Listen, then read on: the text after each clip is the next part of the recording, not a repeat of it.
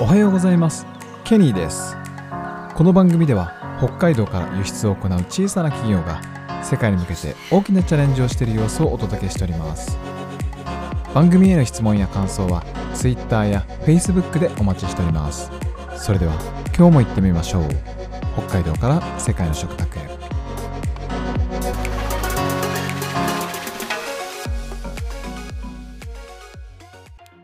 はい、えー今週は、え OKR についてお届けしております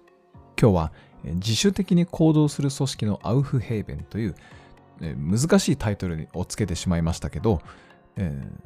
できるだけわかりやすくお伝えしようと思います。ちょっと OKR を深掘りしてみたいと思います。はいまず、OKR って何っ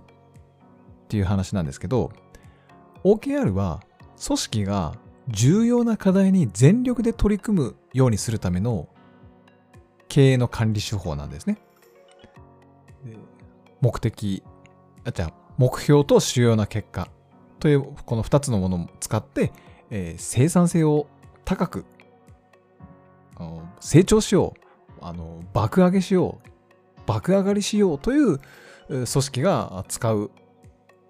うん経営の管理手法なんですね。まあ、道具道具なわけですよ。はい。えっ、と、なので、えっ、と、生産性を高めて、えー無駄なことをせずに、えー成長するためには、この道具が便利だよねっていう話なんですけど、歴史を紐解いてみると、20世紀初頭っていうのは科学的な経営をやっていたんですけど、従業員には、あの、やらなきゃいけないことを正確に理解させて、それを最も安く行うっていうのが、あの、経営としては、まあ、立派な経営っていうか、優れた経営というふうに考えられていたわけですよ。だけど、えっと、1950年代に、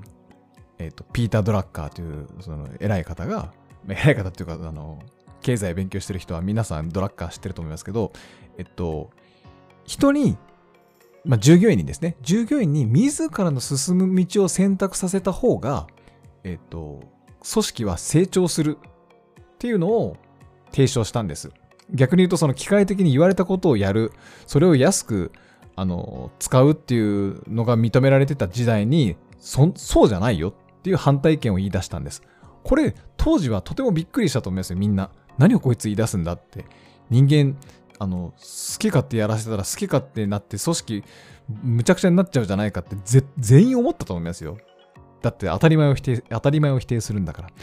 だけど、あの、蓋を開けてみてごらんなさい。あの、今の現代だと、えっと、そんな、えっと、言われたことだけやって、安く従業員を使う、労働搾取するなんてことを言ってる企業って、まあ、社会から見向きされませんせんし、あの、生き残れませんよね。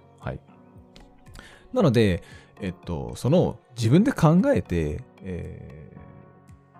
働く人に道を選択させなさいっていうのは、もう1950年代から言われてきたことであって、今なお、この現代でも組織が難しい人の管理って難しいよねってどうやったらさ、自分自主的に考えてさ、行動してくれるんだろうね、みたいなことを日々研究したりしてるわけでございます。うまくいってる会社もあれば、なかなかうまくいかない会社もあるし、未だにブラック企業なんていう会社も世の中には存在してると思います。はい。みんな良くなるといいですね。はい。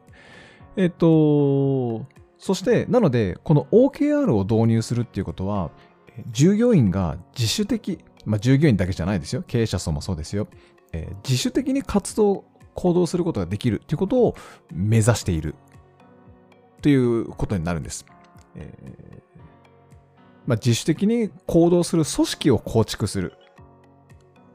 そのための道具が OKR ということに言えるんですね。はい。なので、えっと、さっきも言いました、えっと、従業員だけではなくて、えーそれを統治する、ね、マネジメントする人も、正しい目標、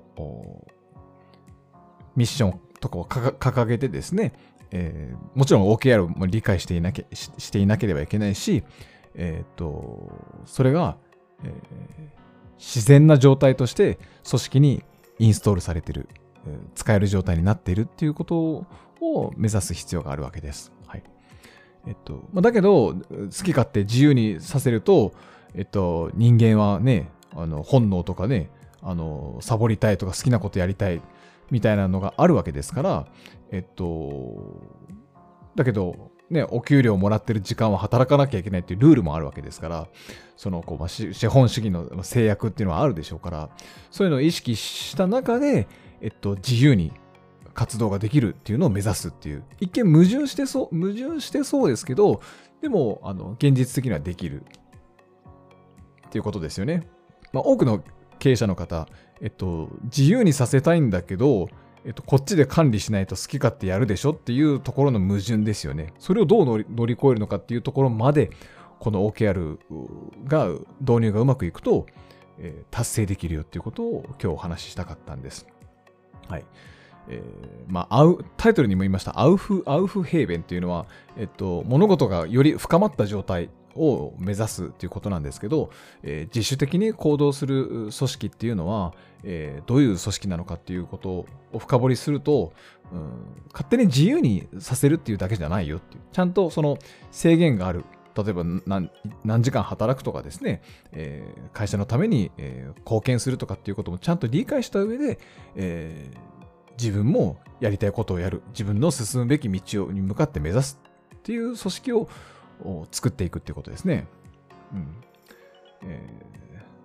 ー、個々の目標達成も、目標もあるでしょうし、えー、組織の目標達成もあると。えー、それをどちらも達成していくことが、えー、働いてる人の成長とか幸福も、えー、促進することができますよっていうことを今日はお話ししたかったです。はい。ちょっと難しかったかなまとまとまってなかったです。ありがとうございました。